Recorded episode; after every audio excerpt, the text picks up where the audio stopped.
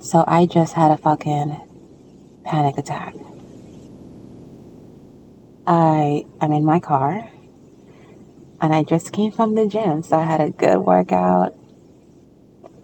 And I got home and I broke down. I literally started crying. And that moment when you dial all the phone numbers in your phone and no one answers, oh, that's the worst feeling. Being alone with no one to talk to. So I broke down in my car by myself. I recorded this because I want you guys to know that I am human. And even though I'm going through this huge fight with this fucking cancer, ugh, it's okay to break down.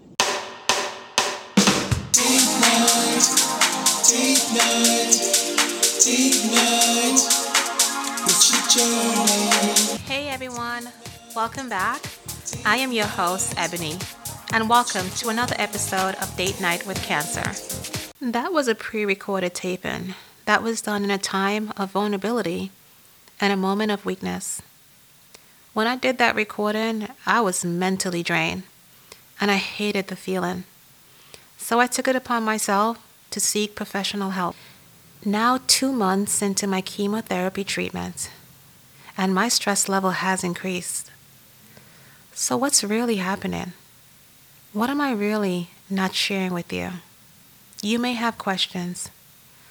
Looking at me, you may think I'm coping well with cancer. But the truth is, I mask my pain. So let me unmask. When I thought about creating this podcast and I started recording episode, it was for me as an outlet to share my experiences. The pain of going through cancer treatment can take a toll on your mental state of mind, which forced me into reality that I needed professional help. Before cancer, my normal day would be going to the gym, working, enjoying the nightlife, staying active and busy. I never stopped to think about mental health issue because I wasn't in that state of mind. I was happy. However, finding out that I had breast cancer and fighting the unknown status of what's to come became overwhelming. And that's when the mood swings started. I was angry, mostly the week that I had chemotherapy treatments. I would overthink a lot. All signs leading to a dark place. I realized this could just be the beginning. Let me be honest with you. Quite frankly, I am sad being confined to my apartment. I mean, like, I keep looking at the same walls, the same thing over and over again. I mean, how many TV shows or movies can I possibly watch over and over again? It's boring. It's sad because you're stuck here and you don't want to bother anyone by picking up your telephone and calling someone and, you know, prolonging their day or taking up their time. So you just stay in your house and watch TV and eat. I said that, eat a lot of snacks because I find myself doing a lot of that, eating a lot of snacks. Which, by the way, nothing that I eat have any taste anymore. I can smell it, but the taste is just plain. Everything tastes plain. I miss my freedom, you know? Yes, I want to be free. I want to have my freedom back. I want to go out. I want my life back. You know, I was happy. You know, I can go out whenever I want to, see my friends whenever I wanted to. Now everything changed. And I'm just going to be honest, this is how it's been for the last few months. It's not a walk in the park. It's not, but I put on that happy face, I show the smile, and I say, hey, guess what? I'm pulling through this. I'm doing what I have to do. But on the inside, it's so sad and depressing. And these are some of the things I didn't share with you guys through the first few episodes because I thought I was a big girl. I thought I could handle it. And I don't think I could. Some days, some days I feel completely fine and powerful and on top of the world, but in some days I don't. Because I didn't want to look weak, why I didn't share it before the first few episodes. But I give up. Hell, this is it. This is what going through chemo is like. It's not a joke. And I'm just tired. I'm tired of everything. I'm tired of just every damn thing. Like, what's next? You know? Like, what's next? Every time I go to chemo, I'm like, okay, the week of depression begins. And then I think about the end and I'm like, I still have surgery to do. I'm like, oh my God, when is it going to end? When am I going to have my normal life back? These are things I wasn't sharing because I wanted to be like, oh, you know, I got this. Don't get me wrong. I'm not saying I'm weak all the time. There are days that I wake up and I feel like, you know what, I can conquer the world right now. Let's go.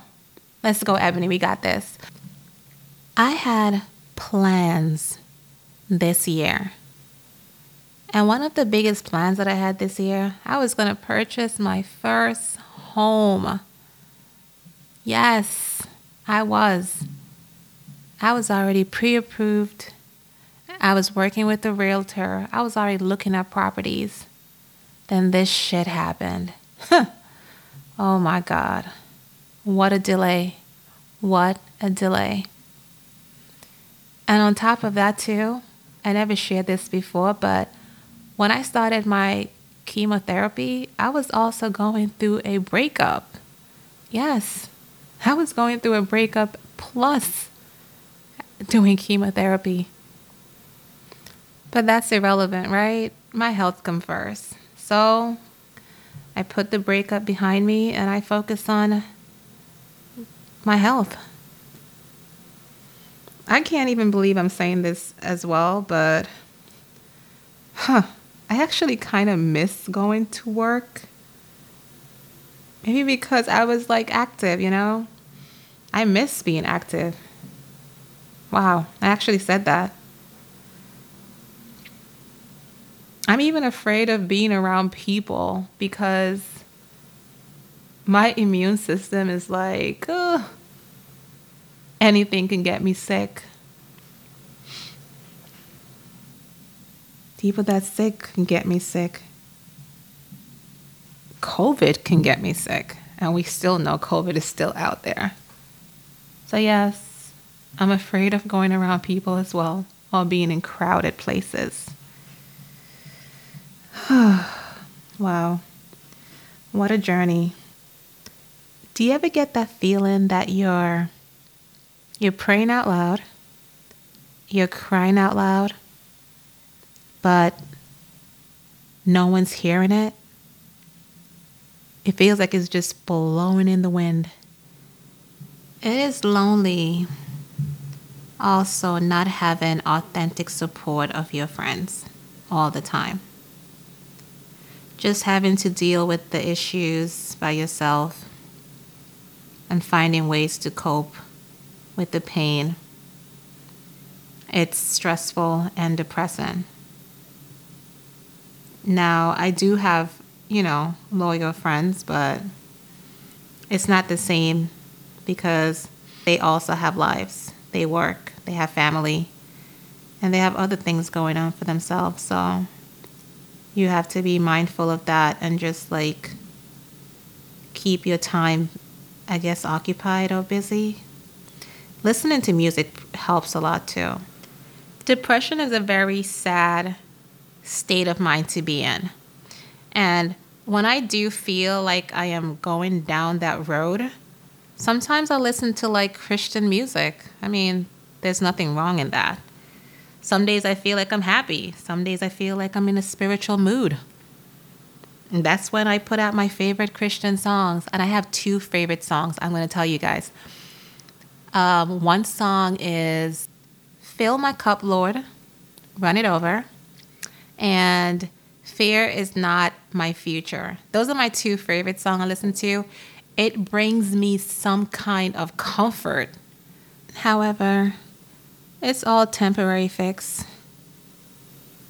Then I'm pushed back to reality. The reality of it that I'm sad and I'm going through chemo again. Or I'm sad and I'm by myself again. Or I'm sad and I just want to go for a walk, but it's cold outside. Or I can't even walk for like five minutes. I walk for like a minute, then I get so tired, I turn around. So, yeah, the reality of it is that's where depression all lies because all that stuff that you're trying to do to entertain yourself or keep yourself occupied, you can't really do. All you can do is pick up the phone and call your therapist and say, hey, listen, I'm feeling sad today.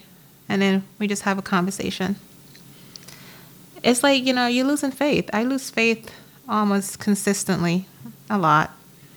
But then I try to, like, you know, I pray and I pull myself back and I feel a little better. But there are days when I lose faith like I'm by myself and he has forgotten me. And that the tunnel or the light at the end of the tunnel is not coming fast enough. That's just the reality of what I've been going through for the last couple of months, and I'm not gonna hide it anymore. That is the truth. That is the authentic truth to what I'm feeling depression and stress. And I took it upon myself to get the help I needed for myself. And talking to a therapist, it feels great. There's nothing wrong with that. Quite frankly, having a therapist is the best decision I've made in a long time. I am able to be myself. Just talking to her helps me release a lot of my stress, mood swing, anxiety, and it feels great there's a stigma that if you have a therapist, then you're wrong or things are bad. There's nothing wrong with having a therapist. So if you find yourself going down that great path, stop because you might just need someone besides your friends and your family to talk to. Your situation might be different. You might feel like you can go through a tough situation in your life and you can do it all alone. That's wonderful. My situation is different. I choose therapy because I wanted a neutral person that I can talk to who understands me with no regrets. And guess what? I don't mind doing it. I have no shame in doing it. That's the reality behind stress, anxiety, and depression and the stages that I was facing as I continued on my cancer fight. Now, I'm not saying everyone would want a therapist, but for me, it helped. And I'm going to continue to use my therapist through this whole entire process and even after this process. So that's my story. I appreciate you guys listening. I love you guys for listening. Please check out my website and subscribe to my page, Date Night with Cancer.